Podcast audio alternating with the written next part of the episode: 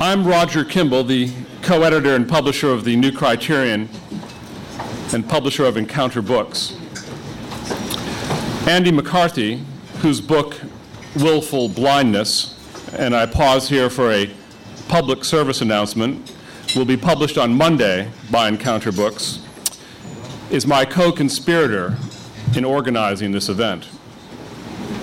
Andy and I are delighted to welcome you all to this conference on free speech in an age of jihad, which is sponsored jointly by the Foundation for the Defense of Democracies and the New Criterion. Andy and I would like to thank Alexandra Priate and her team at Capital HQ for their superb job of putting this conference together on short notice. we have a capacity crowd today, and that is a testimony to their skill. We would also like to thank the several individuals and institutions whose contributions helped make this gathering possible. In particular, we'd like to thank Donald Kahn, James Pearson, and the National Review Institute for their indispensable support. These events are not free, and uh, they could not be done without the stalwart support, support of such, such uh, individuals and institutions. I wish I could promise that you were in for an uplifting discussion today. Alas, the subject of our deliberations is melancholy in the extreme. Over the course of the next several hours, you will learn about one of the most serious threats to freedom of expression since, well, I'm not sure what date to pick exactly. I was going to say the most serious threat to freedom of expression in a generation, but really, it might be more accurate to say since 1683, when the advance of Islam into Europe was decisively, if not quite finally, checked at the Battle of Vienna. Now, I suspect that some of you will think that I'm being hyperbolic. One of the most serious threats to freedom of expression since 1683, isn't that going a bit far? I would beg you to suspend judgment on that question until this afternoon. Some of you may then conclude that I was speaking with my customary understatement. Our program today will begin with a discussion of libel tourism. My informal studies have shown that 87% of the time that a member of the general public first encounters the term libel tourism, his response is to say, libel what? All I will say at the moment is that the phenomenon has nothing to do with vacation spots or travel agents, except in the derivative sense that those who are victims of libel tourism often wish to avail themselves of a travel agent's services. Our program will proceed with a discussion and a lunch talk about some of the ways in which legitimate criticism of radical Islam is being suppressed around the world. And we'll conclude this afternoon with a discussion pro and con, of some possible legal and legislative remedies. Before proceeding with our first panel, however, I'd like to say a few words to put the discussion of free speech in the age of jihad into context. For the last few decades, American colleges and universities have been preaching the creed of multiculturalism and cultural relativism. Politicians, pundits, and the so called cultural elite have assiduously absorbed the catechism of multiculturalism. And the chief tenet of that cate- catechism is that all cultures are equally valuable, and therefore that preferring one culture, intellectual heritage, or moral and social order to any other is to be guilty of ethnocentrism and racism.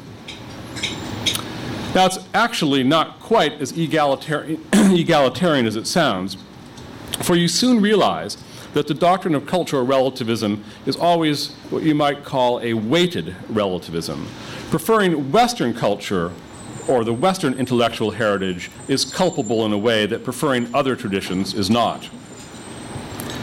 The rise of multiculturalism in the West, and note that it is almost exclusively a Western phenomenon, parallels dissolutions elsewhere in culture and society. Only a few years ago, we were invited to contemplate the pleasant spectacle of the end of history and the establishment of Western style liberal democracy attended by the handmaidens of prosperity and rising standards of health care and education the world over.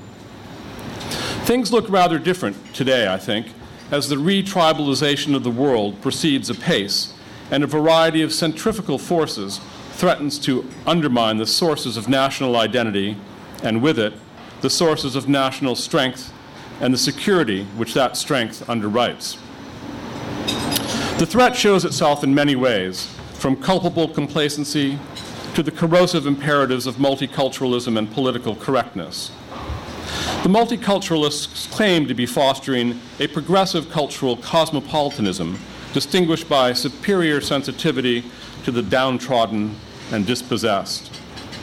In fact, they encourage an orgy of self flagellating guilt as impotent as it is insatiable. The crucial thing to understand, I think, is that notwithstanding the emancipationist rhetoric that accompanies the term multiculturalism, multicultural, multiculturalism is really not about recognizing general cultural, genuine cultural diversity or encouraging vibrant pluralism. It is rather about undermining the priority of Western values, not only in our educational system, but also in society at large. As the political scientist Samuel Huntington put it, multiculturalism is essentially anti European civilization. It is, he wrote, basically an anti Western ideology. And it is in this sense that multiculturalism and political correctness have been critical intellectual and moral enablers for the agenda of radical Islam. It seems that everywhere one turns these days, you are warned against the evil of Islamophobia and cautioned against offending Muslims. Now, let me pause to say a word or two about the term Islamophobia. In my view, it is a misnomer. A phobia, after all, describes an irrational fear, and it is axiomatic that fearing the effects of radical Islam is not irrational, but on the contrary, very well founded indeed.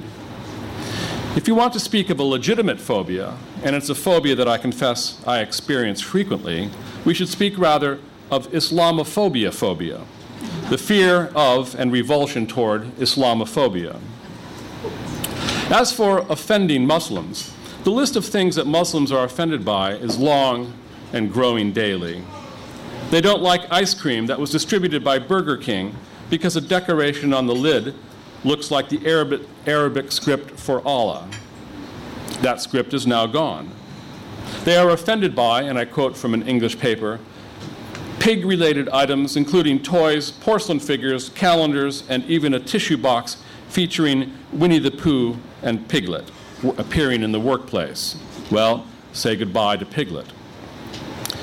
The result is a kind of preemptive cringe, a sudden upsurge of that famous chilling effect that you are always hearing about, but are now at last seeing in action.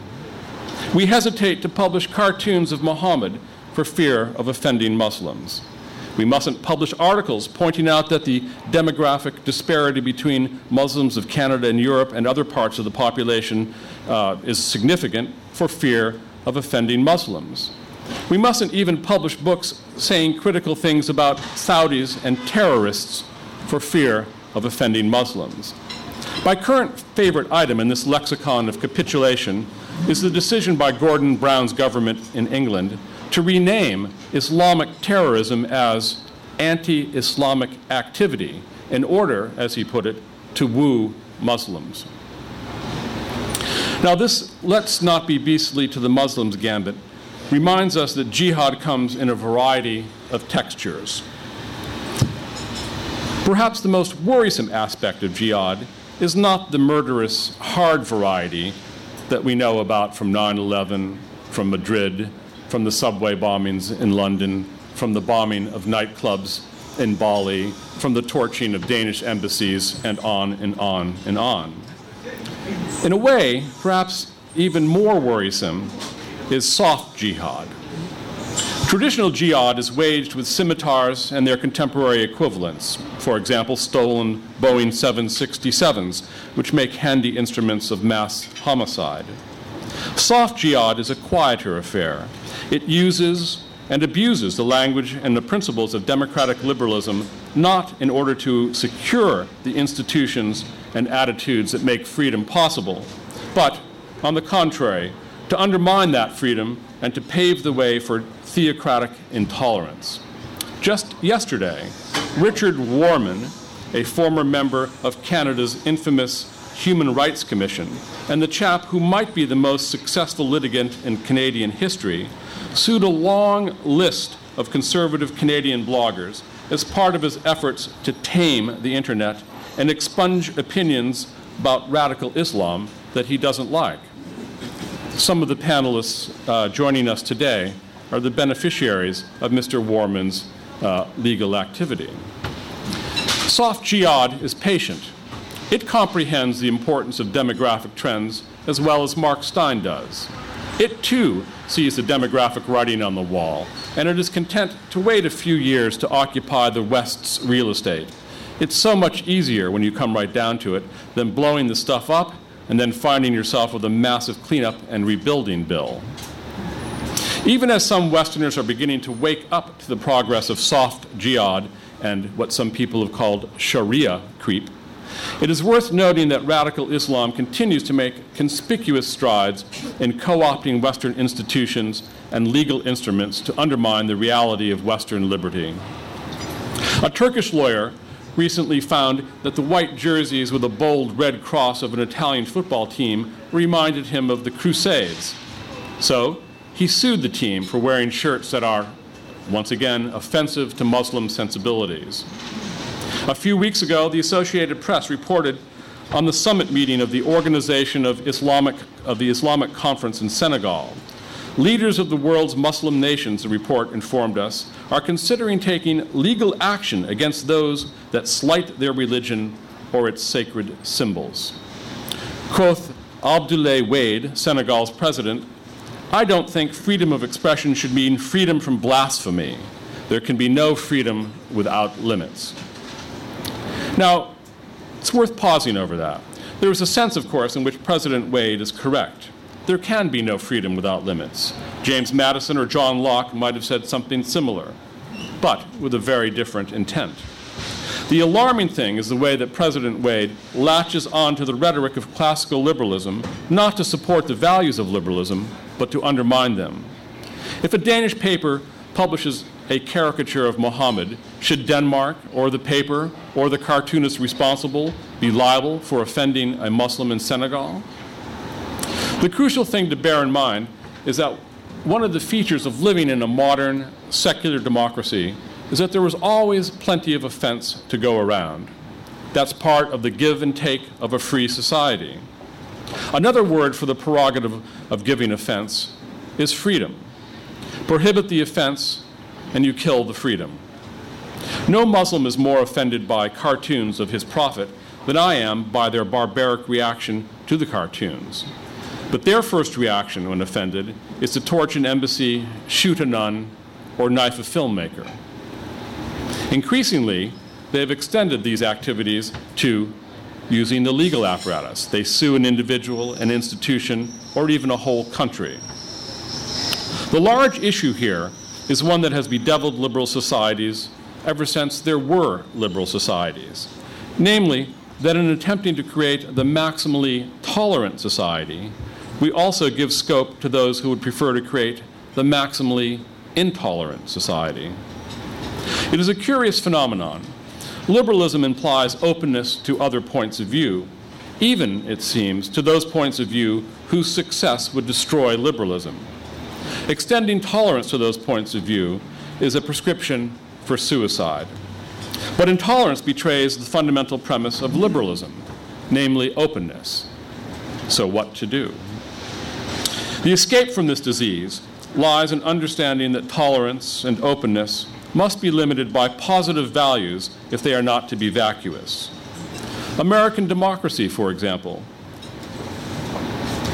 um, grants its citizens great latitude, but great latitude is not synonymous with the proposition that anything goes.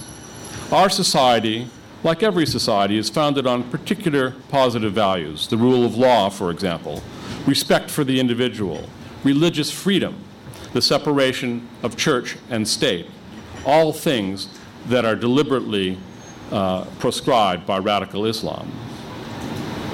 The imperatives of multiculturalism and political correctness have hindered us from defending or even understanding those values. Radical Islam has taken advantage of the resulting vacuum. My point is that openness, the openness that a liberal society rightly cherishes, is not a vacuous openness, open to all points of view. It is not value neutral. It need not, indeed not, it cannot say yes to all comers, to the Islamo-fascist who, after all, has his point of view just as much to the, as to the soccer mom who has hers. Western democratic society is rooted in a particular vision of what Aristotle called the good for man. The question is this Do we, as a society, still have confidence in the animating values of that vision? Do we possess the requisite will to defend them? Or was the French philosopher Jean Francois Revel right when he said that democratic civilization is the first in history to blame itself because, because another party is trying to destroy it? It is part of the purpose of this conference to bring such questions into sharper focus. And I'd like now to uh, ask the panelists for the first panel, uh, Stanley Kurtz, Rachel Ehrenfeld, Brooke Goldstein, and Ezra Levant, to join me, and we'll uh, continue with the first panel.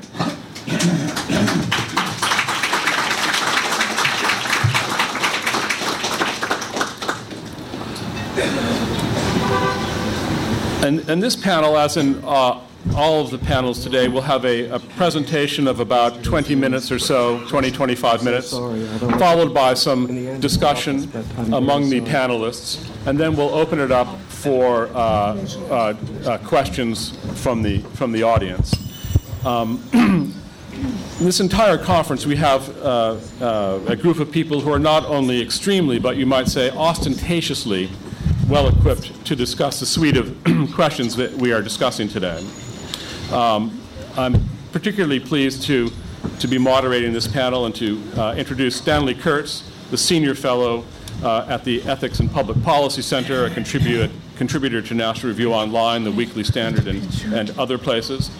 And uh, our discussants, Rachel Ehrenfeld, who's the director of the Cent- American Center for Democracy, and whose book, uh, uh, Funding Terror, funding evil. Funding evil. Uh, funding evil uh, was the conspicuous object of um, a Saudi a, a Saudi banker uh, who sued her for for uh, libel in England, even though her book was published only in America. Brooke Goldstein, who's the director of the legal project at the Middle East Forum, and finally Ezra Levant, who's the founder of EzraLevant.com and uh, one of the objects of Richard Warman's uh, latest legal adventure. Stanley.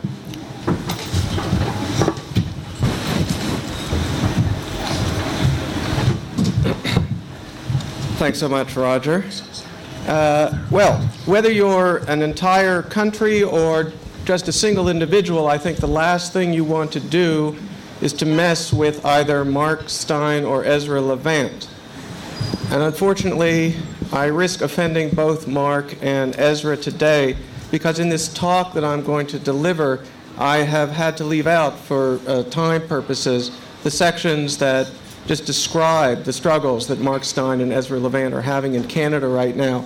I will be giving the second part of the paper, which reflects on all of that, reflects on the libel tourism phenomenon and what's going on with Steyn and Levant in Canada.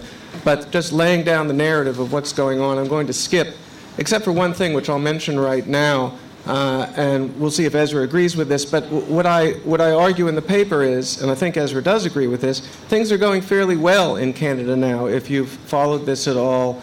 Uh, the Human Rights Commissions up there, to some degree, are discrediting themselves. Uh, a Liberal member of Parliament, is it Keith Martin? Was a Liberal member of Parliament proposed eliminating uh, Section 13.1, uh, which is the uh, sort of hate speech section of Canadian law that these Human Rights Commissions use. And once this liberal, this classic old fashioned liberal, stepped forward and did this, it sort of a dam broke. And a lot of people in Canada started thinking twice about these human rights commissions. So, taken for granted in what I'm uh, describing here is a little bit of a positive turn in Canada. And then, of course, there are the extraordinary events of yesterday, which we can discuss, which ultimately I don't think contradict the idea that things are going in our direction, but it could at least be argued. All right, with that introduction, I'll move on now to the talk. So it's been less than a year since the phenomenon of libel tourism first broke into public consciousness in the United States. On August 10, 2007, the Chronicle of Higher Education reported that Britain's Cambridge University Press had agreed to pulp all unsold copies of the 2006 book Alms for Jihad Charity and Terrorism in the Islamic World. In several passages embedded in a much broader study, Alms for Jihad suggests that businesses and charities associated with one of the world's richest men, Saudi banker Khalid bin Mahfouz, helped to finance terrorism during the 1990s. Bin Mahfouz's threat of a libel suit in Britain was sufficient to extract from Cambridge Press not only an agreement to pulp the book, but also a public apology, payment of substantial damages, legal fees, and a pledge to contact libraries worldwide with the request that they remove Alms for Jihad from their shelves.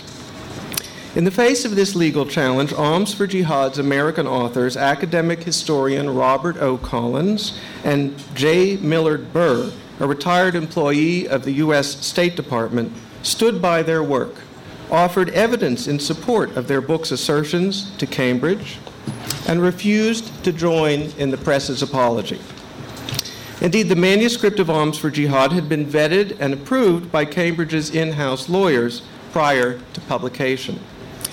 Yet the mere threat of a suit in a British court was enough to push this publisher to abandon Alms for Jihad without a fight. The specter of an American authored book on terrorist financing being physically destroyed, its copies pulled off of library shelves, its authors' defenses ignored, and obsequious apologies offered, all because of the mere threat of a suit in British courts, had American bloggers, myself included, in full cry. Alarm grew as readers flooded onto Amazon.com, BarnesandNobles.com, Alibris, and other internet book sites trying to secure copies of Alms for Jihad.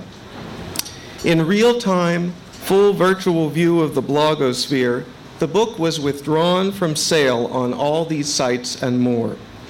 As outrage grew, the price of this instantaneously rare book rose astronomically. The battlefield now shifted to the libraries. This was only the second time in nearly a quarter century that Cambridge University Press had called on libraries to remove a book from their shelves. Would America's institutions of higher learning bow to Cambridge and withdraw alms for jihad? Rather than wait to find out, readers rushed to save the book from destruction by borrowing and holding it, perhaps even surreptitiously reproducing and circulating it. Numerous libraries reported missing copies, while others put, placed the book either behind the reserve desk or in rare book collections. Finally, on August 14, 2007, four days after the public controversy broke, the Office for Intellectual Freedom of the American Library Association issued a statement recommending that libraries refuse Cambridge's request and keep the book available. The ALA statement noted the stark difference between libel law in Britain, where the burden of proof is on the accused, and America, where the burden of proof is on the plaintiff. Given claims by many that bin Mahfouz was attempting to use Britain's plaintiff friendly libel law to silence critics, and given the fact that American libraries were under no legal obligation to destroy Alms for Jihad without an order from an American court, the ALA argued that, quote, intense interest in the book and the desire of readers to learn about this controversy firsthand, end quote, ought to hold sway. Although existing library copies had been saved, the Alms for Jihad affair felt to many like a true to life scene from Ray Bradbury's dystopian novel Fahrenheit 451. The hero of this 1951 classic was a professional book burner in a future where literature had been banned. Fahrenheit 451 is the kindling temperature of paper, the temperature at which a book will auto ignite. Essential information for professional book burners everywhere, and perhaps nowadays for select Gulf based financiers and British judges as well. If the Alms for Jihad mini scandal were an isolated case, its resonance with Bradbury's novel might be dismissed as a mere curiosity. In fact, however, this seemingly bizarre case of pulped nonfiction turned out to be the spark igniting public awareness of a far more pervasive problem. Not one book, but possibly as many as 36 books containing passing mentions of bin Mahfouz's financial activities have been suppressed by the threat or reality of British libel suits. More important, the chilling effect of these suits has rendered publishers worldwide reluctant to accept material that touches upon terror network financing. To see how a touring Saudi banker suing American authors and, pub- and publishers in a British court has sent a chill over book publishers and news organizations worldwide, we'll need to consider the case of libel tourism's most famous victim, Rachel Ehrenfeld. A sometime advisor to the U.S. Department of Defense, Ehrenfeld serves as director of the New York based American Center for Democracy. Since before 911, she's been a pioneering investigator of the shadowy financial networks that are terrorism's hidden lifeblood. Ehrenfeld's 2003 book, Funding Evil, reported that Saudi billionaire Khalid bin Mahfouz was tied to charities that deposited tens of millions of dollars into terrorist bank accounts. Now, this is the same bin Mahfouz whose threatened libel suit led to the pulping of alms for jihad. And as in that and many similar cases, bin Mahfouz took Ehrenfeld to court in Britain, where libel laws are highly favorable to plaintiffs. How could a resident of Saudi Arabia bring a British libel suit to bear on a book published in America. A couple dozen copies of Funding Evil, sold in Britain over the internet, were deemed sufficient by a British court to claim jurisdiction. With these few sales, a book published in the United States, and therefore protected by the First Amendment and American law, fell under a shadow from abroad. Uh, by American legal standards, Ehrenfeld's allegations regarding bin Mahfouz, thank you, were fully and properly sourced from reputable journals, magazines, lawsuits, government actions, and Ehrenfeld's personal contacts with government officials. Former CIA Director R. James Woolsey wrote the introduction to Alms for Jihad. No, funding evil. Pardon me? Funding evil. Funding evil. Funding evil. Hold it up. Hold it up. Sa- uh, I'm sorry about that. Um, the Saudi financier, you see, she's a bulldog, and that's very good for all of our sakes, as you'll soon see as the story goes on. The Saudi financier was in any case discussed on but a handful of pages in Ehrenfeld's book, Funding Evil. Now, however, without financial resources of her own, Ehrenfeld faced an extended legal battle with one of the richest men in the world under a law that effectively presumed her guilt. In response, Ehrenfeld refused to contest bin Mahfouz's suit and instead boldly denied British jurisdiction over a strictly American published book. To drive home the point, the second edition of Ehrenfeld's contested volume included, dis- uh, included a discussion of the bin Mahfouz lawsuit and jacket copy advertising funding evil as, quote, the book the Saudis don't want you to read, end quote. None too pleased with Ehrenfeld's defiance, and he was particularly ticked off at that little book the Saudis don't want you to read. British Justice David Eady, presiding judge in the majority of notorious libel tourism cases, ordered Ehrenfeld to apologize to bin Mahfouz, retract, pay hundreds of thousands of dollars in damages, and destroy all copies of her book. Although Ehrenfeld refused to comply, this British judgment has cost her dearly. A frequent traveler to London for research purposes, Ehrenfeld must now avoid Great Britain for fear of arrest. Although the sourcing of funding evil is entirely unobjectionable by American standards, Ehrenfeld now stands stigmatized, convicted of libel.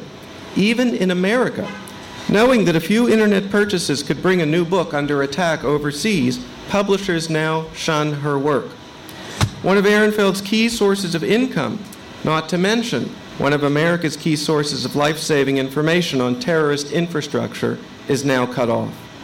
Worse still, any American author or news outlet interested in exposing terror finance networks must now fear a British suit. So called libel chill has descended upon a field of investigation essential to the war on terror and likely suppresses publication on related topics as well.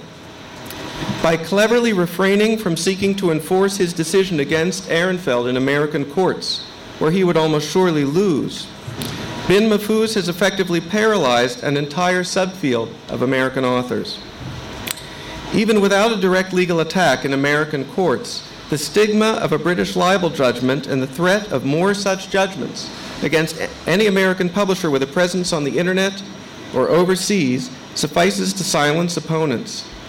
In effect, the internet driven internationalization of publishing is nullifying America's First Amendment protections and subjecting the world's authors to the standards of the weakest link in the international legal chain. Fortunately, Ehrenfeld is fighting back.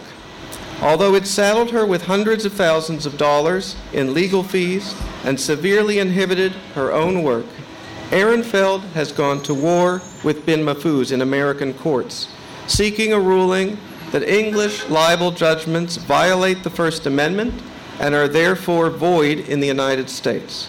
Although several courts have declined to rule on the underlying issue for lack of jurisdiction, New York's Court of Appeals, uh, Appeals effectively referred the issue to the state legislature for resolution. And in fact, a mere 10 days before the convening of this conference, the New York State Legislature passed the Libel Tourism Protection Act, otherwise known as Rachel's Law.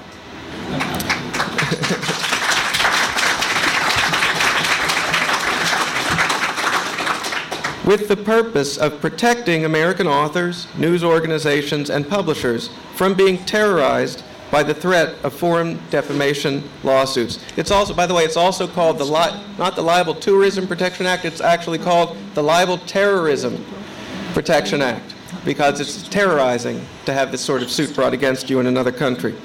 A notable feature of Rachel's law was bipartisan sponsorship of the bill, unanimous votes for passage and support from a wide array of organizations representing American writers, news outlets, and publishers.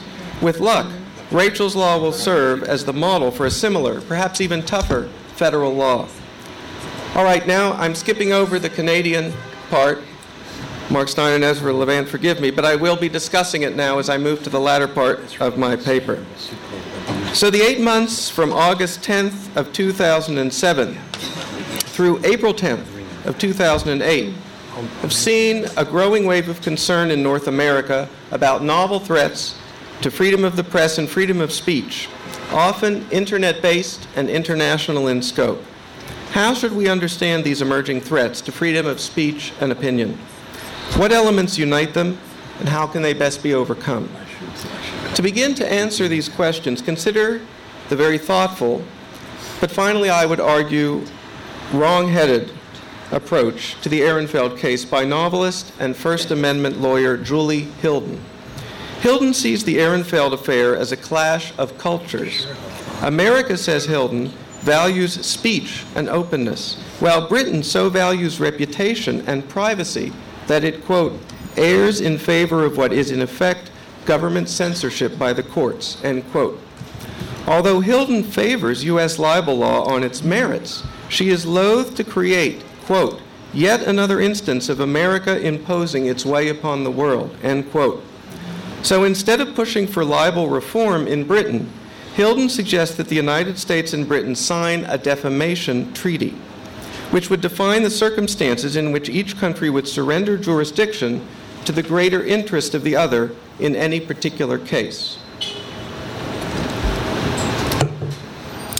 This bit of legal multiculturalism, I would suggest, is precisely the wrong way to look at the problem we face. There may well be cases where long standing profound, and deeply rooted cultural difference make it difficult to adopt uniform policies across international borders. But foundational freedom of speech, press, and opinion in the West is not one of them. The West shares a long and deep tradition of rights based political freedom, as well as a common legal culture that treats defendants as innocent until proven guilty. We discard these principles and protections at our peril, and peril is exactly what we face today. Whether our traditions of freedom have been traduced by 19th century British libel laws or 1970s vintage hate speech laws, it's long past time for Europe and North America to return to first principles. Ill advised libel laws that trade our liberties for the convenience of criticism averse politicians and minorities are a luxury the West simply cannot afford. We are no longer peering anxiously over the slippery slope. We are careening headlong straight down it. And by the way, we'll discuss what happened yesterday in Canada. I think that's just a, one more confirmation of that fact. The fundamental reason that our liberties have survived their negation in libel laws that effectively treat defendants as guilty, or from human rights commissions empowered to police and suppress the expression of political opinion, is that we in the West do, in fact, share a profound faith in liberty. If we occasionally traduce our own freedoms with ill advised laws yet survive, this is only because our underlying culture of freedom ultimately moderates and controls the actual operation of those laws. That is why the arrival in the West of large populations from Middle Eastern societies, where a culture of liberty cannot be taken for granted, changes things. Those not inhibited by democratic mores seize upon our most ill conceived laws, shamelessly exploiting every hole in our liberty that we have been so foolishly complacent as to allow. Citizens well schooled in liberty whether immigrant or native born, would blush to bring suit against the mere expression of political opinion, however offensive. In the hands of those without such schooling, our imperfect laws have been turned into tools for the suppression of speech. The cultural challenge posed by immigration from outside the West is rapidly forcing every slippery slope. Our margin for error is now lost, and the time for complacency is over. Julie Hilden is right about one thing, however. Not only the cultural challenge of immigration, but the globalizing power of the internet is forcing these issues. Hilden points out that reputation is rapidly becoming a global affair. If it is unfair to allow British libel law to negate the First Amendment for Americans, the passage of a national Rachel's law, combined with the power of the internet, would inevitably subject personal reputation outside the United States to American free speech standards. To my mind, this does not suggest the need for defamation treaties, the operation of which will in any case be disputed and inevitably end up trampling on one country or another's laws. What the internationalization of reputation suggests instead is that laws of speech and libel worldwide are now up for grabs. On the matter of speech, the internet will inevitably push the world either toward a chaos of competing laws and norms or force a gradual uniformity, which will be closer to the pole of liberty or the pole of restriction, depending on how we act now.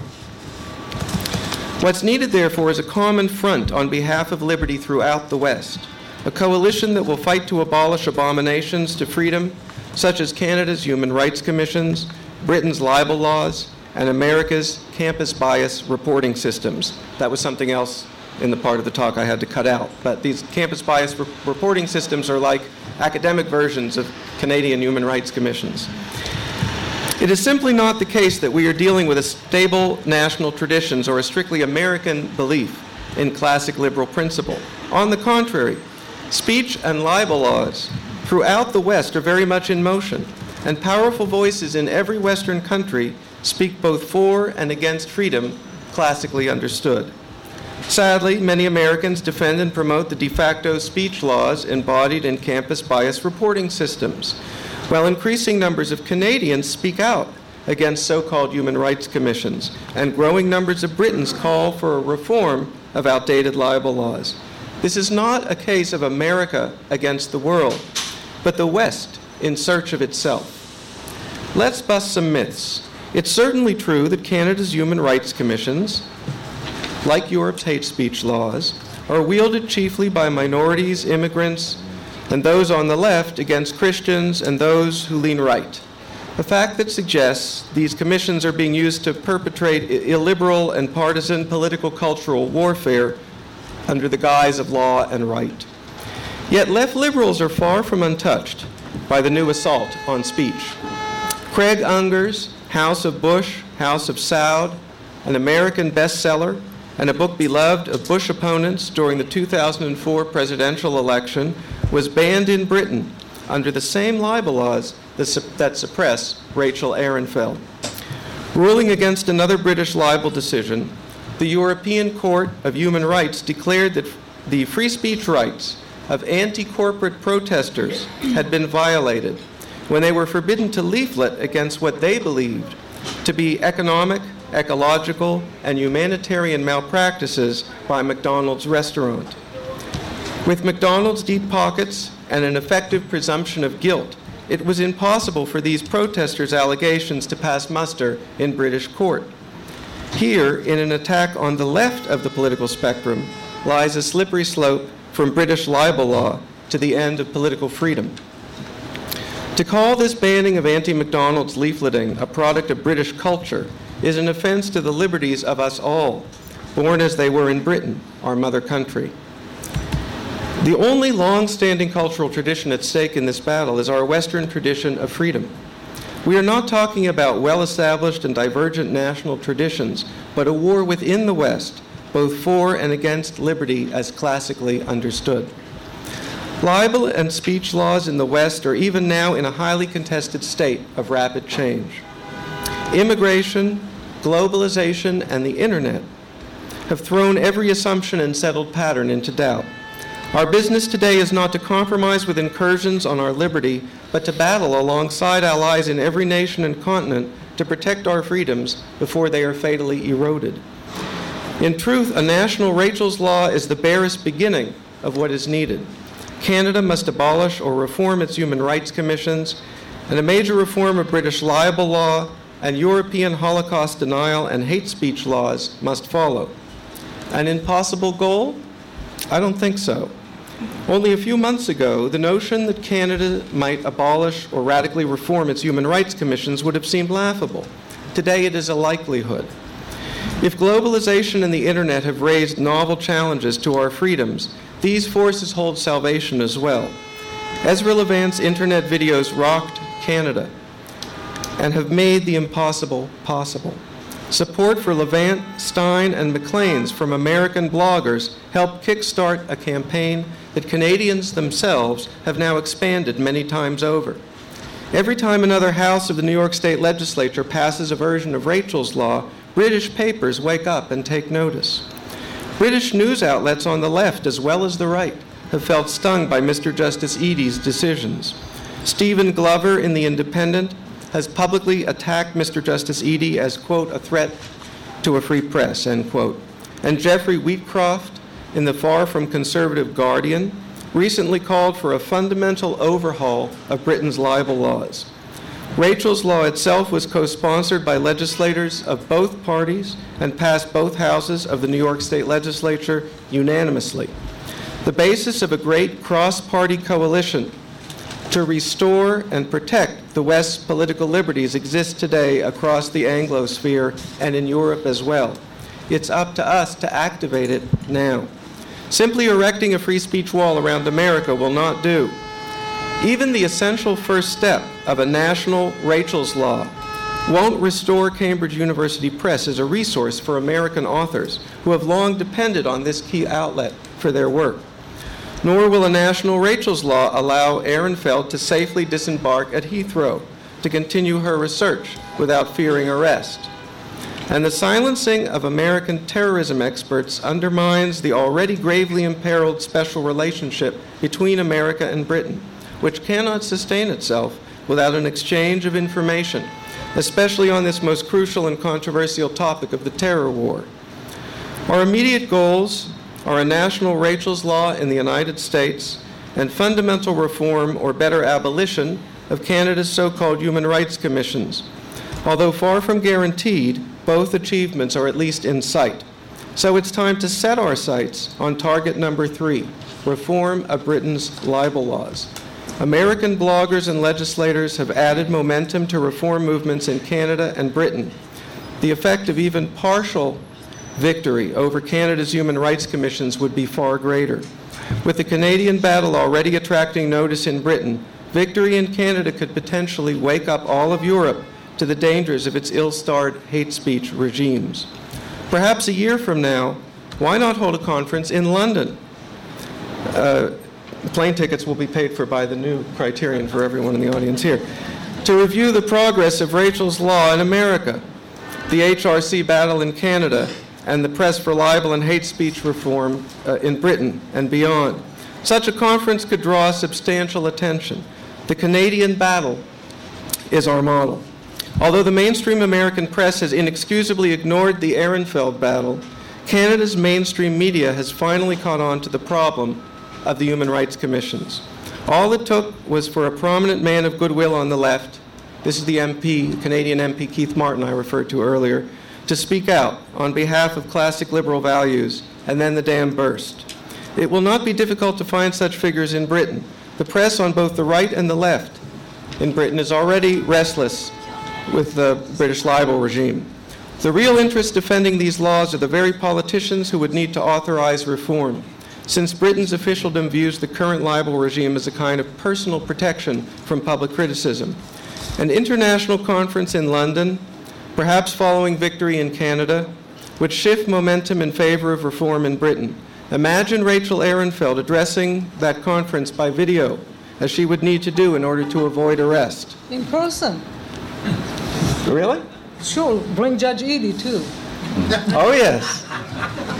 That's the one thing I disagree with you on. Instead of saying the book the Saudis didn't want you to read, it should have said this is the book that Judge Eady didn't want you to read.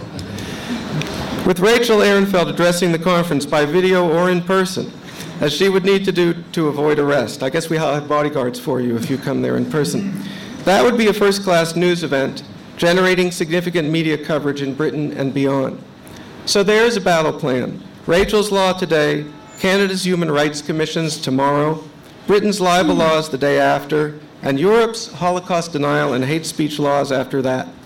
To remain what we are, the West as a whole must rediscover and reestablish on the firmest possible footing our own traditions of freedom. We all hang together or we all hang separately.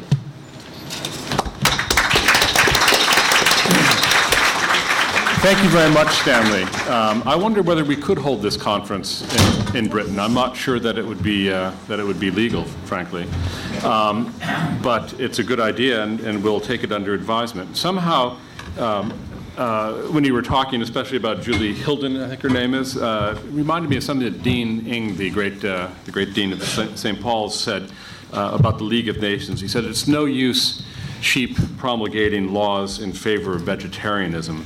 Um, some, somehow, I, I, think that she has a, shares that same naive naivete.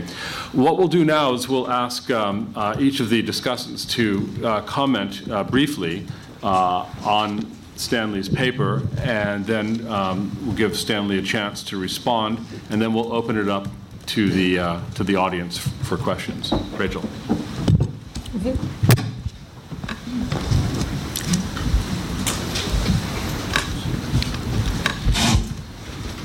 Libel tourism uh, was a problem in England for a long time uh, before Cambridge University Press announced for before Cambridge University Press and Alms for Jihad.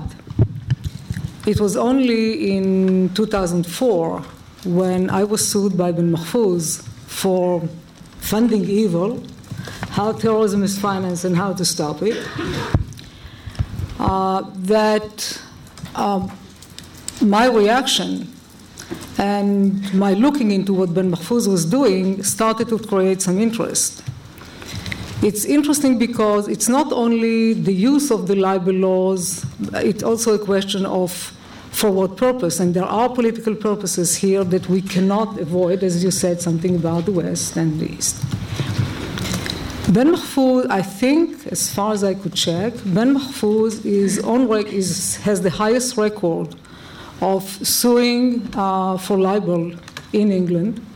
By now, he has, he has received 41. Actually, it was by the end of January, he had 41 uh, apologies, retractions, um, um, some judgments uh, because of most of them threats for lawsuits, not only uh, lawsuits. And yet his lawyer shows up in England, uh, in uh, the New York Court of Appeals, and says that um, my client, my client is not litigious. Um, so, with 41 uh, apologies at least um, under his belly, uh, it's, it's difficult to imagine why he was doing it, unless we know what's behind it.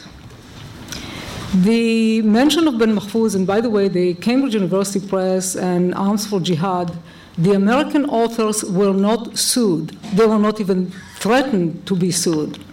It was only Cambridge University Press that received a threatening letter from Ben Mahfouz's lawyers. The authors were not included. And Cambridge University Press wanted, uh, did something, in addition of apologizing, they wanted to coerce them to apologize as well, which was nice. And they, of course, objected, and they were surprised that Cambridge University Press actually did what they did, and they did within 10 days, I think, after they received the threatening letter. Now, they, they called me, uh, uh, called me, we spoke, and I assured him um, at the get go that Cambridge University Press will apologize and will not stand by them. Why? Because they have, they have a big office in Jeddah. Interestingly enough, over this weekend, um, Walid bin Talal had given Cambridge University, Cambridge University $9 million in order to start a new um, Islamic study center. Well, um, interesting. But the interesting thing is that uh, Walid bin Talal is used to give $20 million, not $9 million, to start Islamic, uh, Islamic uh, centers. Uh, I guess they already know that they don't have to pay so much for the Brits, so the price is going down. The political aspect of, the, uh, of these libel lawsuits is very important. Ben Mahfouz had done on his own, and apparently, if uh, I quote um, Prince Turki, Turki bin Faisal, who was the Saudi ambassador here in the US, we have to understand that Khalid bin Mahfouz is doing it for all of us, he said to somebody who complained in Britain about bin Mahfouz's frequent lawsuits. And indeed, of the many, many Saudis that have been mentioned, uh, have been documented, uh, have been spoken about, have been written about as funding terrorism, Khalid bin Mahfouz is the one who sued most, most than anybody. And um, the political reasons for it in Saudi Arabia are not something that we will get into, but that's very important to note. And libel tourism actually have been um, on the, at least in the English media, quite a lot since 2004 when I decided to countersue him here in the United States. The English were eager to cover it. The Supreme Court of England, the House of Lords, criticized bin, ben, uh, ben, ben Mahfouz, criticized Judge Eady uh, for judgment that he gave in another Saudi case. Um, and he criticized him not only for the instructions that he gave to the jury, that he, but uh, the court said that he deliberately uh, misled the jury.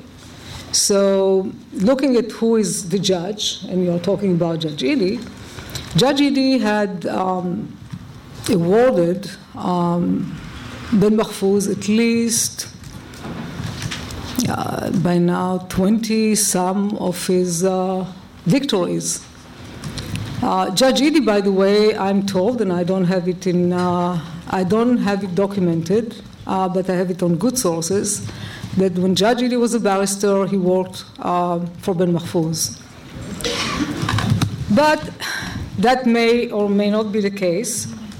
Uh, what is really important is to understand that uh, these lawsuits are being used uh, to silence Western media because this is part of the very schooled.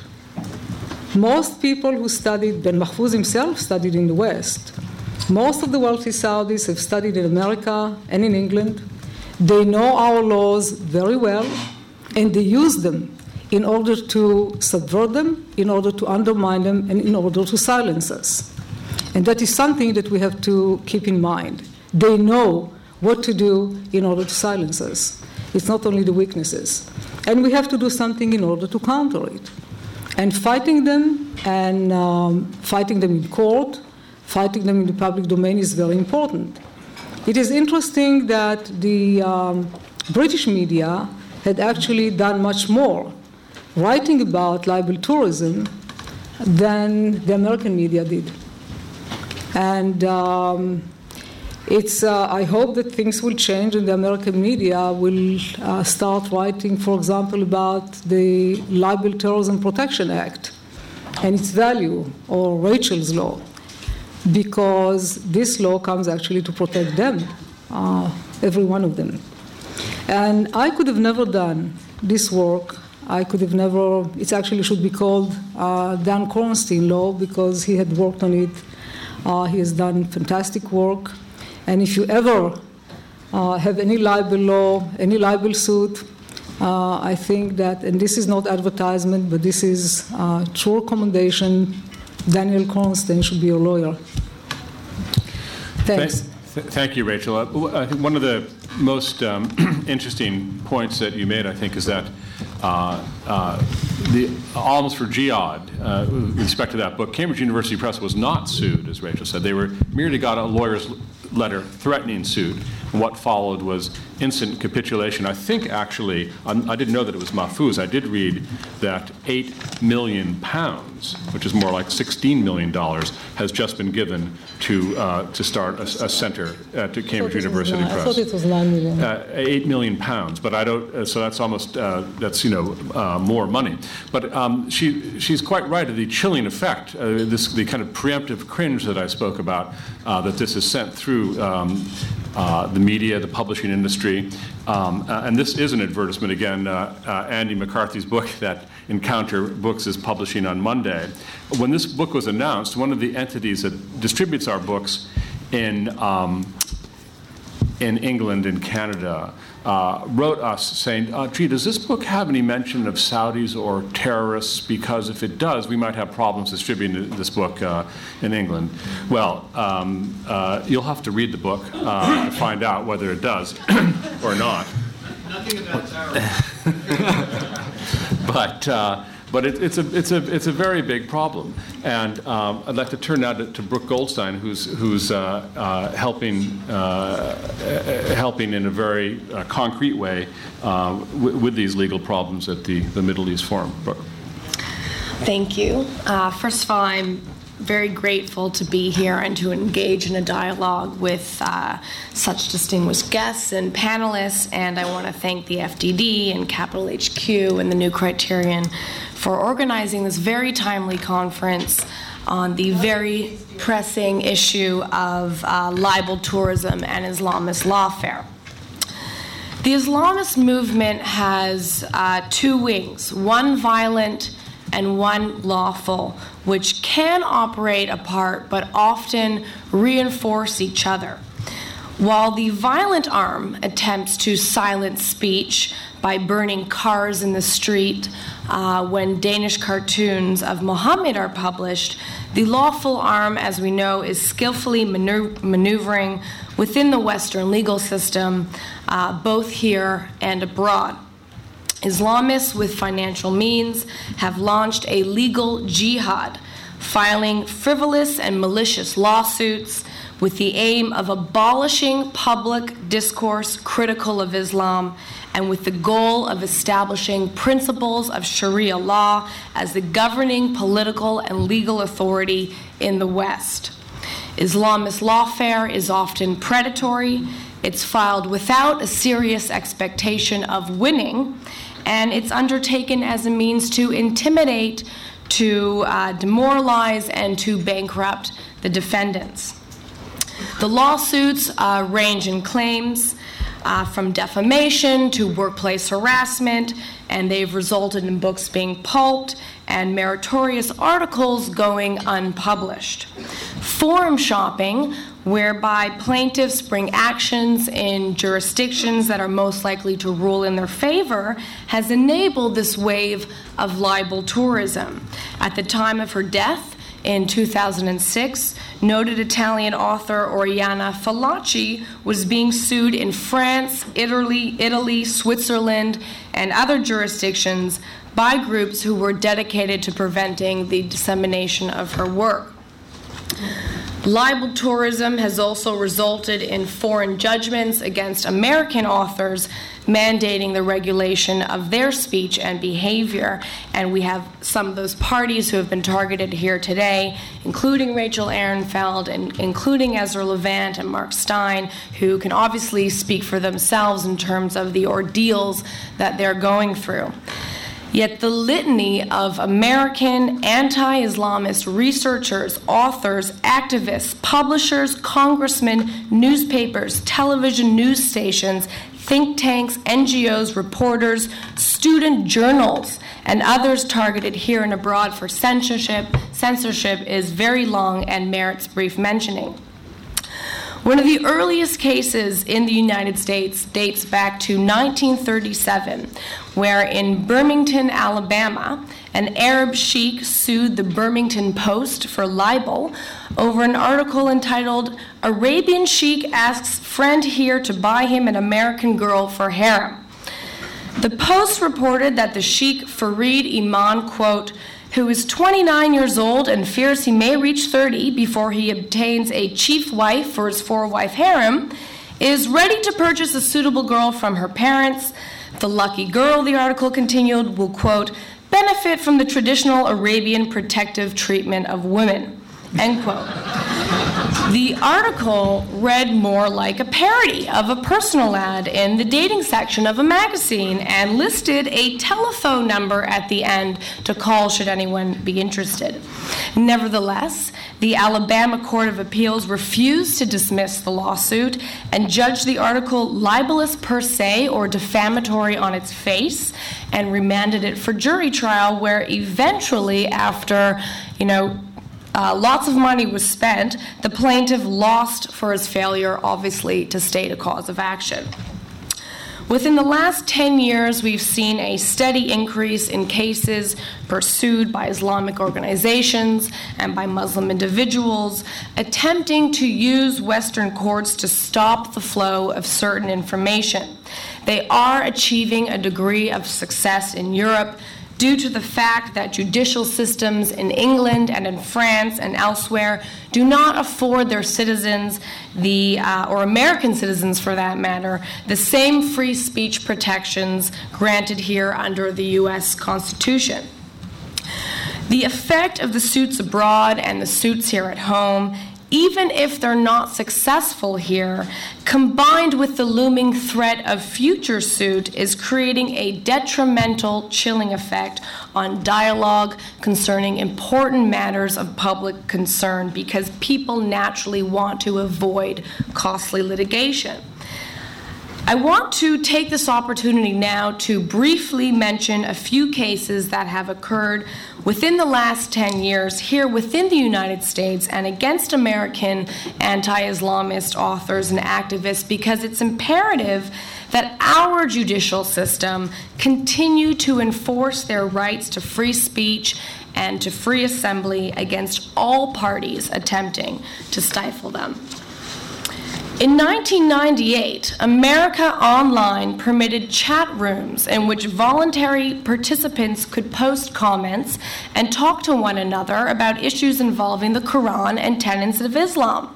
One Muslim visitor to the chat room named Saad Noah considered posts by other visitors blasphemous and defamatory against Islam. Noah then sued AOL for libel attempting a class action on behalf of all Muslims in the chat room, and claiming that AOL wrongfully refused to prevent participants from posting anti Islamic comments. The court properly dismissed the case against AOL, again for failure to state a cause of action. In 2003, the Council on American Islamic Relations, or CAIR, sued U.S. Congressman Cass Ballenger after an interview that the Congress, uh, with the congressman that was published in the Charlotte Observer, wherein he exclaimed how living in Washington across the street from CAIR headquarters no longer appealed to him because CAIR was, quote, a fundraising arm for Hezbollah and that and uh, the congressman had also reported so to the FBI and to the CIA. Fortunately, the judge ruled that Ballenger's statements were made in the scope of his public duties and were therefore protected speech in the interest of public concern. The following year, CAIR sued Andrew Whitehead, an American activist and blogger, for $1.3 million for maintaining the website anticair.net.org on which Whitehead lists CAIR as an Islamic organization with ties to terrorist groups. Ironically, after CAIR refused Whitehead's discovery request, seemingly afraid of what internal documents the legal process it had started would reveal, CAIR withdrew its claims against Whitehead. The two parties claimed, uh, came to a settlement the terms of which have not been publicly disclosed, and the case was dismissed by the court with prejudice.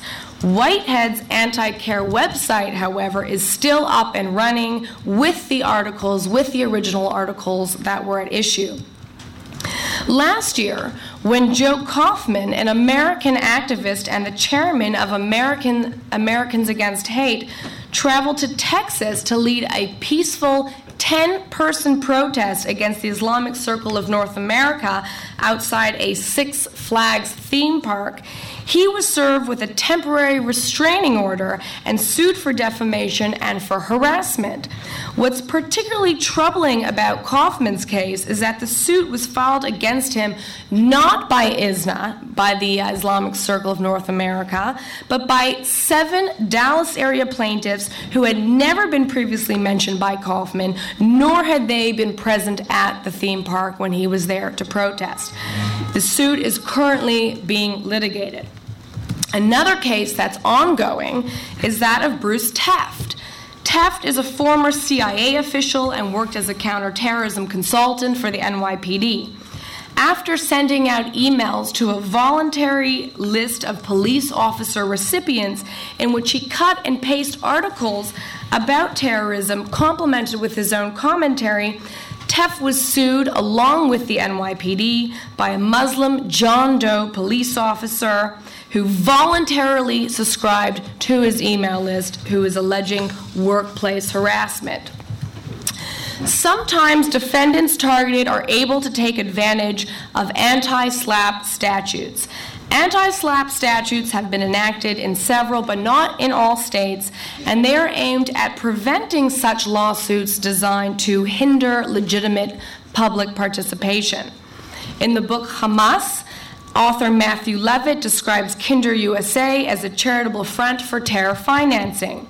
When he was sued by Kinder USA along with the Yale Press, who published the book, he instituted a counterclaim against the plaintiff based on California's anti SLAPP statute, motioning for a dismissal because he claimed that Kinder USA uh, was merely suing to intimidate him. Now, the litany goes on. I've been asked to wrap it up, but I want to make a point, and it's very important. Legal jihad is gaining momentum with a ripple effect, and we must expect that Islamists are going to engage in future legal efforts along these lines. The Islamic Society of North America and the Muslim Public Affairs Council have both publicly stated that they are considering filing defamation lawsuits against their critics. The Muslim World League has called for the establishment of a commission to take legal action against those who abuse Islam and the Prophet Muhammad. During the recent two day summit in Dakar, taking legal action against those who defame Islam was a key issue that was debated at length by Muslim leaders. The Council on American Islamic Relations announced a fundraising goal of $1 million, in part, quote, to defend against defamatory attacks against Muslims. And I'll conclude by saying this this is not a left or right issue. The Islamist lawfare challenge presents a direct and real threat to our national security. And left unabated, the phenomenon has the potential to seriously hinder public debate on the threat of radical Islam. This country was founded on the premise of freedom of worship, but also on the principle that we have the freedom to criticize religion. Daniel Pipes, who founded and who heads the Middle East Forum, recognized the seriousness of this threat, and last spring he established the legal project to counter it, of which uh, I work as director. The legal project is very young, but has been working to recruit and to establish a network no, an army of attorneys who are willing to work as pro bono counsel for the defendants in these cases. We have also embarked on fundraising efforts to assist with the cost of litigation, and we're working to raise public awareness of this phenomenon. And of course, we submitted a memo in support of Rachel's Law. Moreover, the legal project is capable of positioning itself on the offensive and has recently succeeded in getting the Muslim Weekly, a UK based Muslim magazine, to issue a public apology and retraction of an article uh, that it published that made false and defamatory statements about Dr. Pipes. After which, uh, sorry, after they, they issued the apology, only after Dr. Pipes threatened to sue them in a UK court for libel. So, those parties who are recklessly and wrongfully defaming our counterterrorism authors should also beware. Thank you. Thank you, Brooke. Um, we, we, are kind of uh, a little short on time, uh, so I'd like to ask, uh, so Ezra, why don't you uh, jump in here, and then uh, then we'll, we'll we'll have a very brief response from Stanley and open it up to the Great. Thanks very much uh, for the invitation. It's great to be here all the way from Canada. Um, and uh, it's nice to see so many supporters, including, frankly, people who have donated to my legal defense fund. So thank you um, and, and where do we do that, Ezra? Well, through my website, EzraLevant.com. But uh, frankly, it's been Americans who have helped me fight my fight in Canada uh, more even than other Canadians. And I think it's because you love the First Amendment so much, and you are the grown-ups in the world. You you take things seriously, whereas other countries can afford to um, to pose and uh, and make have tantrums, but not actually fight these fights. Canada's halfway between Europe and the United States in so many ways. Demographically, we're further along the Islamification. Culturally, legally, politically, we're a little bit more like Europe. We're sort of like a big Vermont, a little bit lefty, but 90% of us live within an hour's drive of the States. And other than how we pronounce some words like house and about, we're pretty much just like you. We're an experimental lab for a lot of bad ideas that are then imported into the States. uh, from multiculturalism to our immigration patterns to Sharia law for divorce, which came within a, an inch of being accepted as law in Ontario, Sharia banking, which is being uh, discussed by our government right now. So, what happens in, Can- in Europe today happens in Canada in five or ten years and might happen in America five or ten years after that. Well, one thing that happened in Canada was on February 13th, 2006. I had uh, I was the publisher of a conservative magazine that's unfortunately no longer around called the Western Standard. sort of like a Canadian version of National Review or the Weekly Standard. And we published the Danish cartoons, uh, not in a provocative act, uh, but as a news item. Here's what the fuss is about, people. It was a media criticism story. Actually, why aren't, where are the free speech activists now was our subheadline. It was not an attempt to get attention. We didn't increase our print run. It wasn't on the cover or anything. It was, it was the news. Well, uh, a, local radical imam named Syed Soharwardy, born in Pakistan, trained in the madrasas, does the Saudi lecture circuit. Um, I debated him on the radio, which is what I do every day, but I don't think he was used to being talked back to.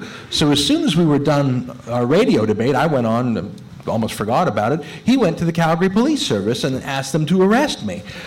That's how they do it back home. Now, the police were very liberal and said, You're a newcomer, that's not how we do things here. No. But he shopped around his complaint to someone far less liberal than the police, and he found a, a willing taker in the Alberta Human Rights Commission. Isn't it funny that in, in the 21st century, human rights activists are less liberal than the police? I don't think people in the 60s would have imagined that. What is the Human Rights Commission? Well, there are 14 of them in Canada, one for every one of our political jurisdictions. And they're a quasi-judicial tribunal, which means they're, they're neither fish nor, fowl. They have some uh, powers. Let me list some, for example. They have the power to enter my office without a warrant, take any paper and take my hard drive w- uh, without a warrant. Real police in Canada don't have that power, by the way. They have the power to enter my home and do so with a warrant, but they can get that warrant ex parte, which means I don't have to be there to argue against it. Again, that's a power even our real police don't have. Uh, they, these courts, unlike the, when a police gets you, uh, you have a lot of procedures that are in the favor of the accused. Lots of rules. There's a high burden of proof, beyond a reasonable doubt, we say. Not so in human rights commissions. There's no set standard of proof. There's no rules of evidence. There's no rules of procedure. Hearsay is allowed. It's very loosey goosey. So you have the harshness of the criminal system, but without the protections of the criminal system. Another uh, attribute of these human rights commissions is that the complainant, once he just writes the complaint and gives it to the government, he doesn't have to do anything more. He doesn't have to pay for the litigation. The litigation is conducted by the government using taxpayers' money and bureaucrats and lawyers. The defendant, myself, has to pay for it on my own.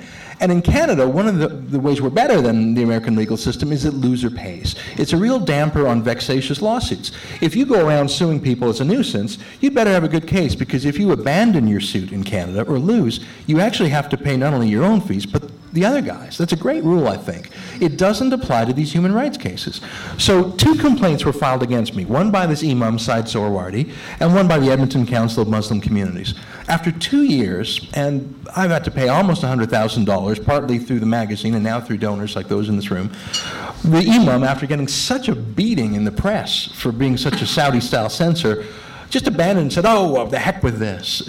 It was a victory in a way, but he saddled the taxpayers with a half a million dollars in costs and me with almost a hundred grand. I'm actually not out of the soup yet because this other Edmonton group is still pursuing me, but it shows how this is so open to being hijacked.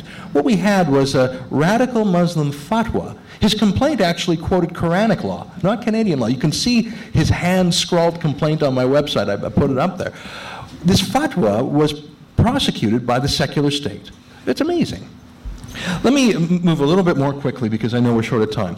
Besides going to the Calgary Police Service, besides going to the Human Rights Commissions, by the way, they've also filed two Law Society complaints against me. I'm a lawyer, and this is publishing these cartoons was apparently uh, conduct unbecoming. So I, I, have to fight that also, although I'm sure I'll win.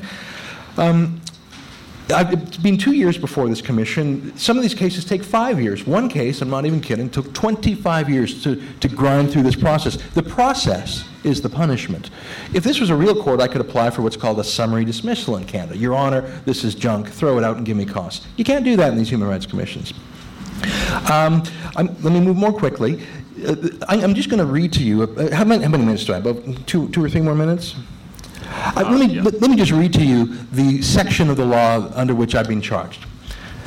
Section 3 No person shall publish, issue, or display, or cause to be published, issued, or displayed before the public any statement, publication, notice, sign, symbol, emblem, or other representation that indicates discrimination or an intention to discriminate against a person or class of persons, or, and here's the, the, the key part, is likely to expose a person or class of persons to hatred or contempt. Well, let's just look at that for a second. It likely to expose. You haven't caused any hate, but it might in the future. There was a movie called Minority Report with Tom Cruise about pre crimes, and they would arrest people just before they commit the crimes because the psychics would see the crime was going to happen. How could you please, how could you possibly plead guilty or not guilty? You haven't done anything yet. That's a pre crime, it's not a normal notion. Likely to expose. A person or class of persons, that means that you don't have to be affected. It could be someone else. It, defamation law is a person in particular. You can't, all Muslims together can't sue in defamation. One particular fella can. But in this law, a class of persons can be hurt. And hurt how? Do they have to be damaged in any way, violated? Uh, does their own reputation have to be hurt? No. You have to expose them to, quote, hatred or contempt well, those are emotions. Is there anything in politics or art or comedy or sports that doesn't cause us feelings of love or hate or move us? In science, in global warming debate. I mean, you cannot talk without causing emotions. So not only do we have a subjective emotional standard for, for guilt, but it doesn't even have to happen. It could be a pre-crime. This is what I've been charged with. There's only one way to plead, and that's guilty, by the way, because how could you not? Um, the Federal uh, Human Rights Commission, under which Mark Steyn, who will be our luncheon speaker, is charged, charged has a 100% conviction rate. Of course they do. How could you not? Because unlike defamation, I'm a bit of a defender of defamation law because truth is a defense and fair comment on that truth is a defense. And although defamation law can be abused in a strategic way, and that's obviously what's happened here, you do have some defenses.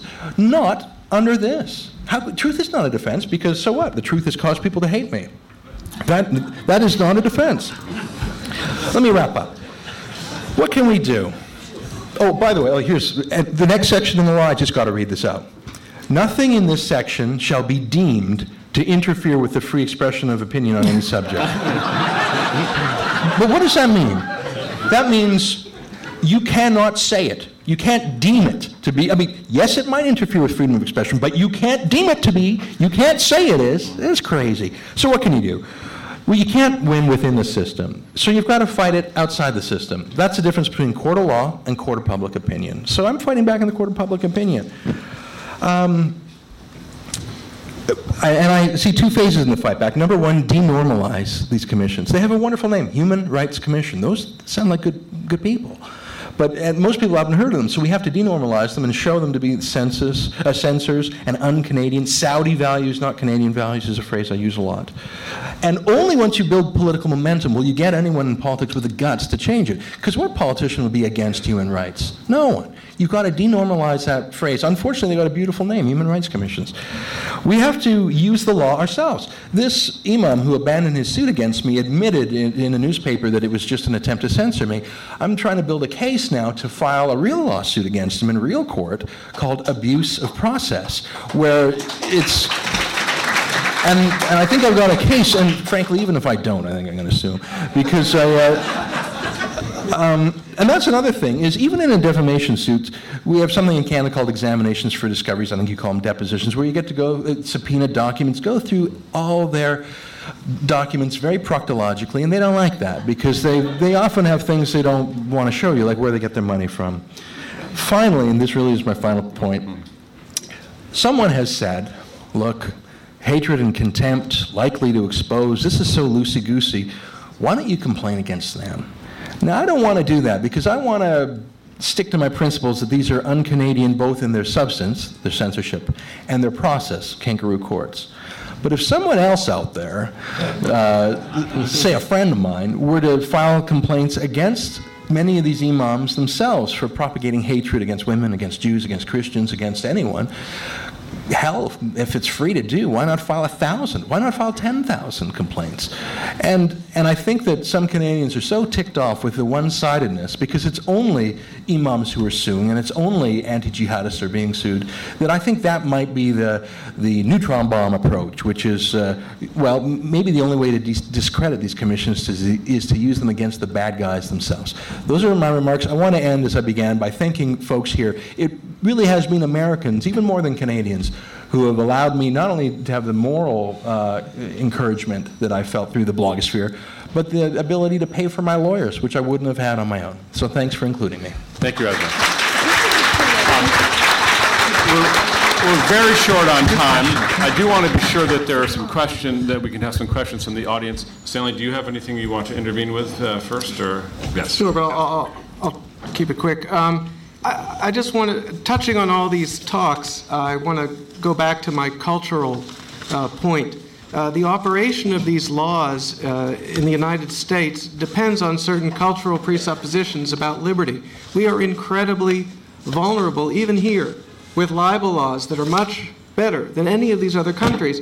Because if, as Brooke was saying, you get an organization that intentionally files with no expectation of winning, with the explicit purpose of demoralizing, then you can achieve a tremendous intimidating effect, even in a situation where the laws are as favorable as possible. What Ezra said there delights and scares me both at the same time because what I see now happening is a taboo is being broken. These Richard Warman suits against Ezra and the others, uh, the idea of retaliatory suits.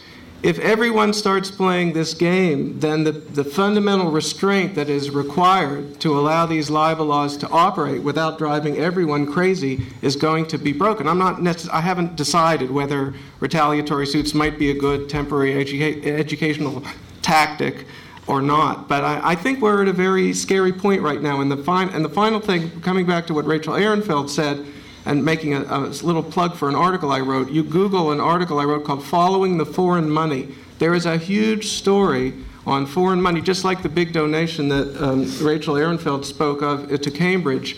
There are huge donations from the Gulf, and not just the highly publicized one from Prince Al Walid and uh, these donations are going to be standing in the background on a whole series of decisions, just like Cambridge Press's decision. People were upset about the Harvard gym decision the other day. And New York University, for one, and a whole series of American universities have just undertaken uh, um, to establish branches in the Gulf. Uh, NYU, I think, is getting something like uh, 50 million up front, not including all the massive operating expenses. Uh, there's some good to taking American universities abroad, but I worry very much about the fact that the financial control is in the hands of the Gulf, and it, it's going to create a, a very uh, discouraging background to a whole series of decisions American colleges and universities are going to be making. Oh, I just want to one sentence. Following on this line, uh, I think that um, as far as I understand, the lawsuits in the United States against people who speak out against Islam or tell the truth about Islam uh, started following or began following the lawsuits that Bin Mahfouz was so successful with in, in London. And we cannot separate, I think, uh, the political issues and the financial issues because had the US government designated Saudi Arabia and most of the Saudis that fund terrorism and fund these lawsuits or pursue these lawsuits as terrorist supporting entities, uh, we wouldn't be in this problem. Uh, the fact that because of money, what is it, $119 a barrel today? Uh, that says that speaks very highly. People are reluctant. The government is reluctant to uh, designate Saudi Arabia for many other reasons as well in the Gulf states, and they do what they want because they can. And what makes it possible for them is money. Follow the money. Th- thank you, Rachel. I suppose uh, one way of summing up this morning's um, panel is um, in the phrase be afraid, be very afraid. Uh, we'd like to take questions from the audience now. There are, I think, microphones, uh, so if you'll wait uh, to, till uh, uh, Nick here has a microphone. And uh, if you want to address the question to a particular person, do so. Uh, Nick, why don't we call first on Nina Rosenwald? If you'd identify yourself, too. Thank you. Nina Rosenwald, American Securities, LLC. Um, great presentations, everybody. Brooke, I wanted to ask for clarification. You mentioned the anti SLAPP lawsuits. Mm-hmm. Would they not be much less expensive if one could put that as um, sort of generic state law, or is there a problem? Well, yeah, I, the thing with the anti slap statutes is that you have to wait to be sued in order to take advantage of them. So it's sort of like an affirmative defense. So when you're uh, sued by a party that you believe is just using the court simply to intimidate you, then what you do is you make a motion to dismiss and you specifically use this statute. So uh, what would be better than anti-slap statutes are some sort of legislation like, you know, Rachel's law that preemptively takes care of the issue. Um, but that doesn't not exist. This gentleman there. Thank you. My name is Stuart Kaufman of the Stop the Madrasa Coalition. Um, this is addressed both to Mr. Kurtz and to Mr. Levant, and I guess uh, even more generally to everyone. One of the things that concerns me is this uh, sensitivity to playing the same game that they play. I'm not sure, you say, as to whether or not it's cricket to use the uh, Canadian Human Rights Commission against the people who are using it improperly. Well, one of the uh, one of the problems that we are facing uh, is that uh, we're trying to play by Marquis of Queensberry rules when the other guys are, are trying to kill us. Um, just in terms of defamation, for instance, we are in the, the beginnings of uh, examining the, the possibility of filing uh, a lawsuit against our uh, opponents who have defamed us uh, and uh, by calling us stalkers and racists, etc. The idea being that if they can play that game, we can play that game. As long as it's legal, I don't see anything wrong with it. Well, you might be right, but I'm not so sure. And you, the Marquess of Queensberry rules sounds like the Marquess of Queensberry guy isn't going to win and the other guys are going to win, but I don't think that's necessarily true. I think keeping the moral high ground is sometimes the best way to win. I really don't know. Maybe we need a good cop, bad cop, but I'm worried that if we take the bad cop approach, it's going to have lasting negative effects. But it might not, and I haven't decided. If there is a kind of giant blow up with everyone going crazy at each other, the public will be sort of repulsed, and that will restore the taboo, so to speak, after the whole fight is over. I just don't know. But it's a serious question, a, a kind of perennial question of tactics, and I don't think we have to puzzle through for a while. I don't think there's an obvious answer. The only reason I'm opposed to filing Human Rights Commission complaints is because I don't want to uh, grant legitimacy to the right of the Canadian government to adjudicate what is hateful or not, what is offensive or not, what's po- politically acceptable or not. And I don't want to grant uh, legitimacy to a system that doesn't have any real natural justice or rule of law to it. I, on the other hand, I, I do actually support defamation law more or less, and I, uh, and I, I think tools that are legitimate can and should be used. I just don't want, I, I want to abolish all human rights commissions, and that's tough to argue for if you're using them yourself. I, I think the law in, in America is generally noble and just and should be used. This is a particular odious, unnatural, un Canadian, un American law that I'm finding in particular, and I, I hope to uproot it, not just prune it back. Uh, see, why don't we, yes, this lady there. Good morning. I'm Fausta Wertz of Fausta's blog. This is more of a cultural question and probably more on the abstract. Isn't this part of a trend in our Western culture towards validating feelings and mythology rather than standing for what our Constitution and our values are? Is that directed to anyone in particular? Anyone want to? I'd love to take a crack at that. I, uh, in Canada, Canadian values, and we have something called the Charter of Rights, which is fairly liberal. Charter values. Those are buzzwords that the left has used. I'm trying to grab those back. And there's left wingers and right wingers in the crowd here, but I, I want to call our side Canadian values, and I want to defame the other side by calling them Saudi values. And and human rights, I want to talk about rule, uh, rule of law, meritocracy, equality of men and women. I want to grab all those good words and dress my side up in it.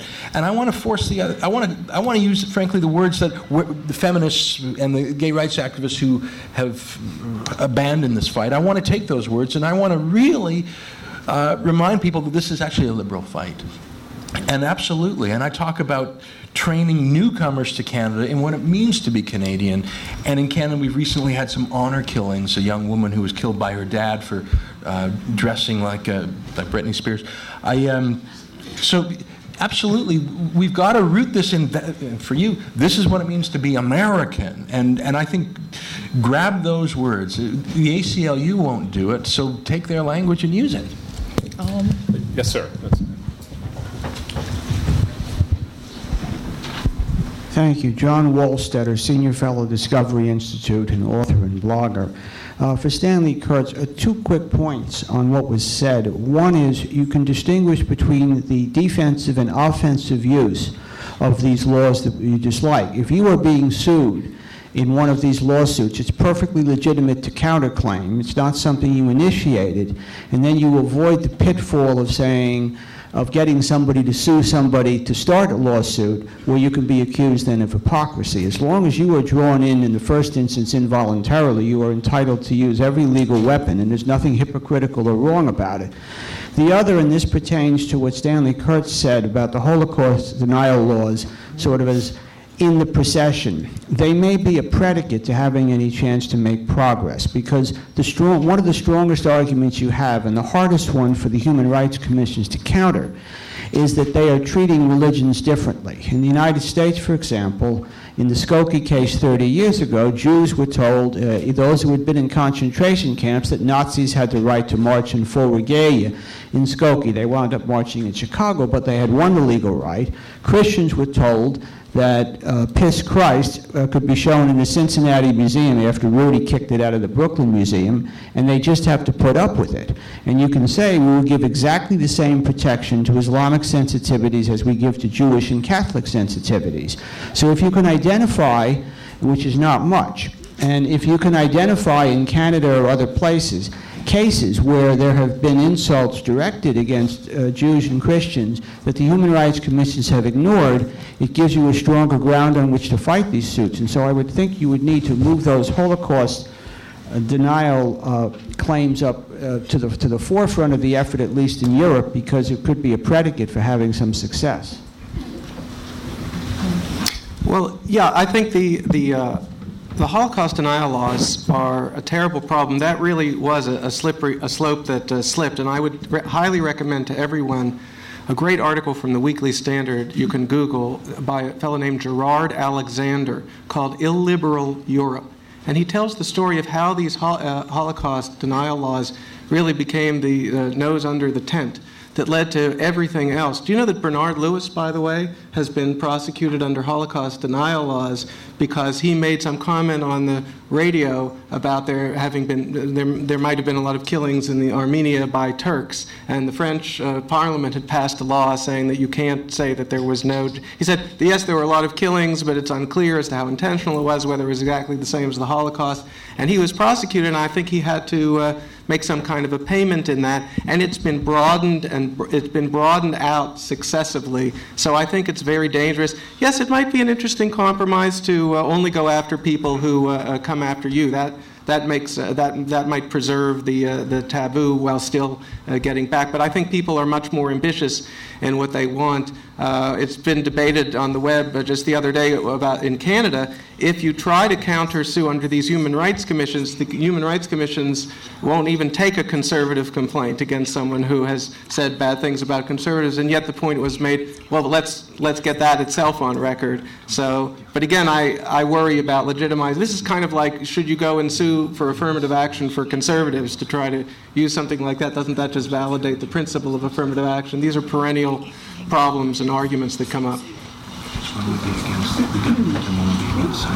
I'm Candace de Russy, and I'm a higher education critic. Stanley, uh, en passant, you mentioned uh, the campus bias reporting systems.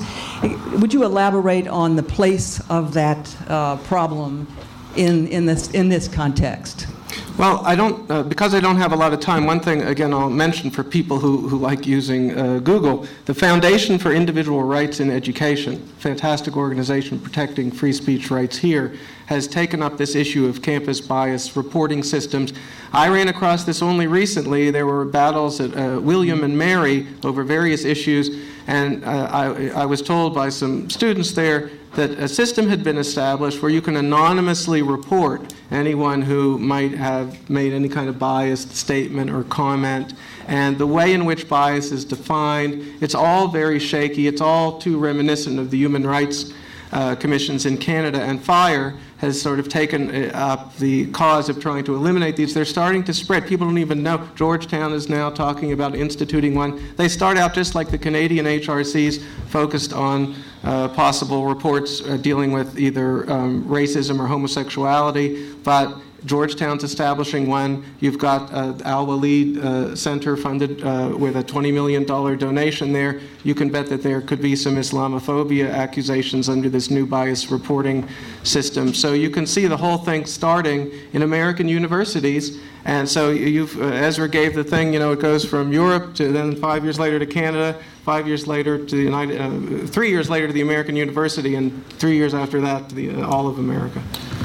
We have time for just a couple more questions. Let's move back there. I see the gentleman way in the back row. I'm going to make you uh, walk up and down there, Nick. My name is Rob Peters. I'm the Communications Director for Act for America. Since several of you seem to be veterans of legal battles with um, Islamists, I was wondering if you could tell me what you think about this situation. I have a website, it's called www.godsaveusa.com, and recently I opened a bank account at Wachovia to set up a PayPal account for donations, and they gladly accepted my money, opened the account, and after having looked at my website, I got an email refusing me the uh, bank services. Is there anything you can do to suggest? Do I have any recourse that you might know of? It's like financial terrorism. Well, I'd have to, before I give a legal opinion, I'd have to talk to you about the details of the case, but it, it doesn't seem so much like a case of an Islamist organization going and trying to impede free speech, what we're talking about here. I don't know what your contract is with your bank, so I don't think I could This, comment. this might be something that you can talk about with Brooke uh, Yeah. after the session. Any other Thank you. questions? uh, uh, Let's see. Let's see. Uh, Yes, sir? That's right. Uh, my name is Aaron Aton Meyer. I'm a legal intern at the Legal Project. And um, I I wanted to make a point about the divide between Britain and America. Uh, a crucial part of defamation, uh, despite the general Anglo American common law that we share, uh, we broke away from them in the early 18th century. I mean, this is not something new.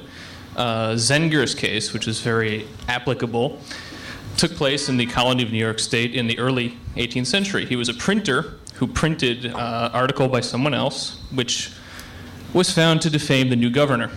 The jury was informed that uh, truth was not a defense, and that they were they had to convict him. Two very important legal concepts were formed at that time: the concept of jury nullification, which is enshrined in our constitutional law, and the concept that the truth is an absolute defense to defamation cases.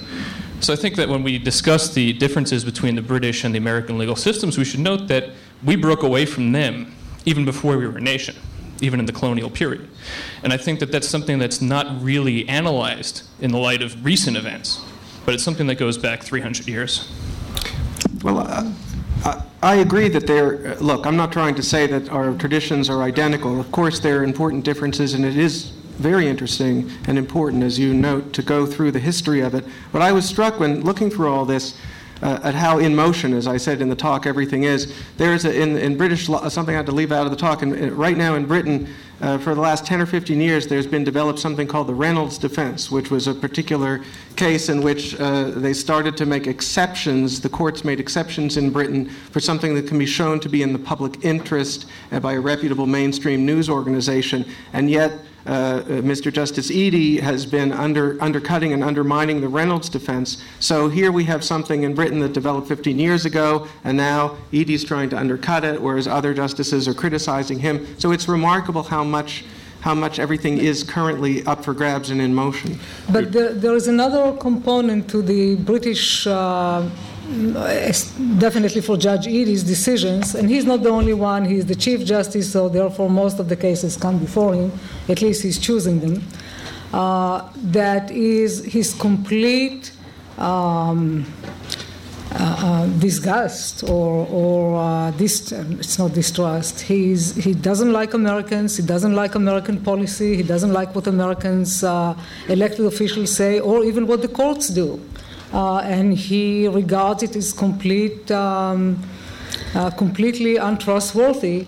And therefore, even evidence um, or statements by public officials are something that are not, uh, he will not um, be willing to take as evidence. Just so that's politically is also very important because that component comes into what gets in and what not. Just really, really quickly, what I think hasn't been mentioned beyond the whole truth is defense uh, concept. Uh, citizens who brief government officials who or who testify at courts of law, they cannot then be sued for, for what they're saying. And what's really disturbing that hasn't been mentioned is that many parties are now being sued for reporting on U.S. government investigations and reporting on official proceedings uh, where uh, the public is basically briefed on terrorism. This includes the New York Times, and includes the Wall Street Journal. Um, and they've all been sued literally for reporting on government proceedings. And, and that's the antithesis of free speech. I'm afraid we've come to the end of our time for this uh, session. There'll be opportunities for more discussions and more uh, questions uh, in the, in the the next session and in the afternoon. I'd like to thank Stanley, uh, Rachel, Brooke, uh, and Ezra for their, their fine contributions to this panel. And I suppose the moral is that things are always worse than you think. Thank you very much.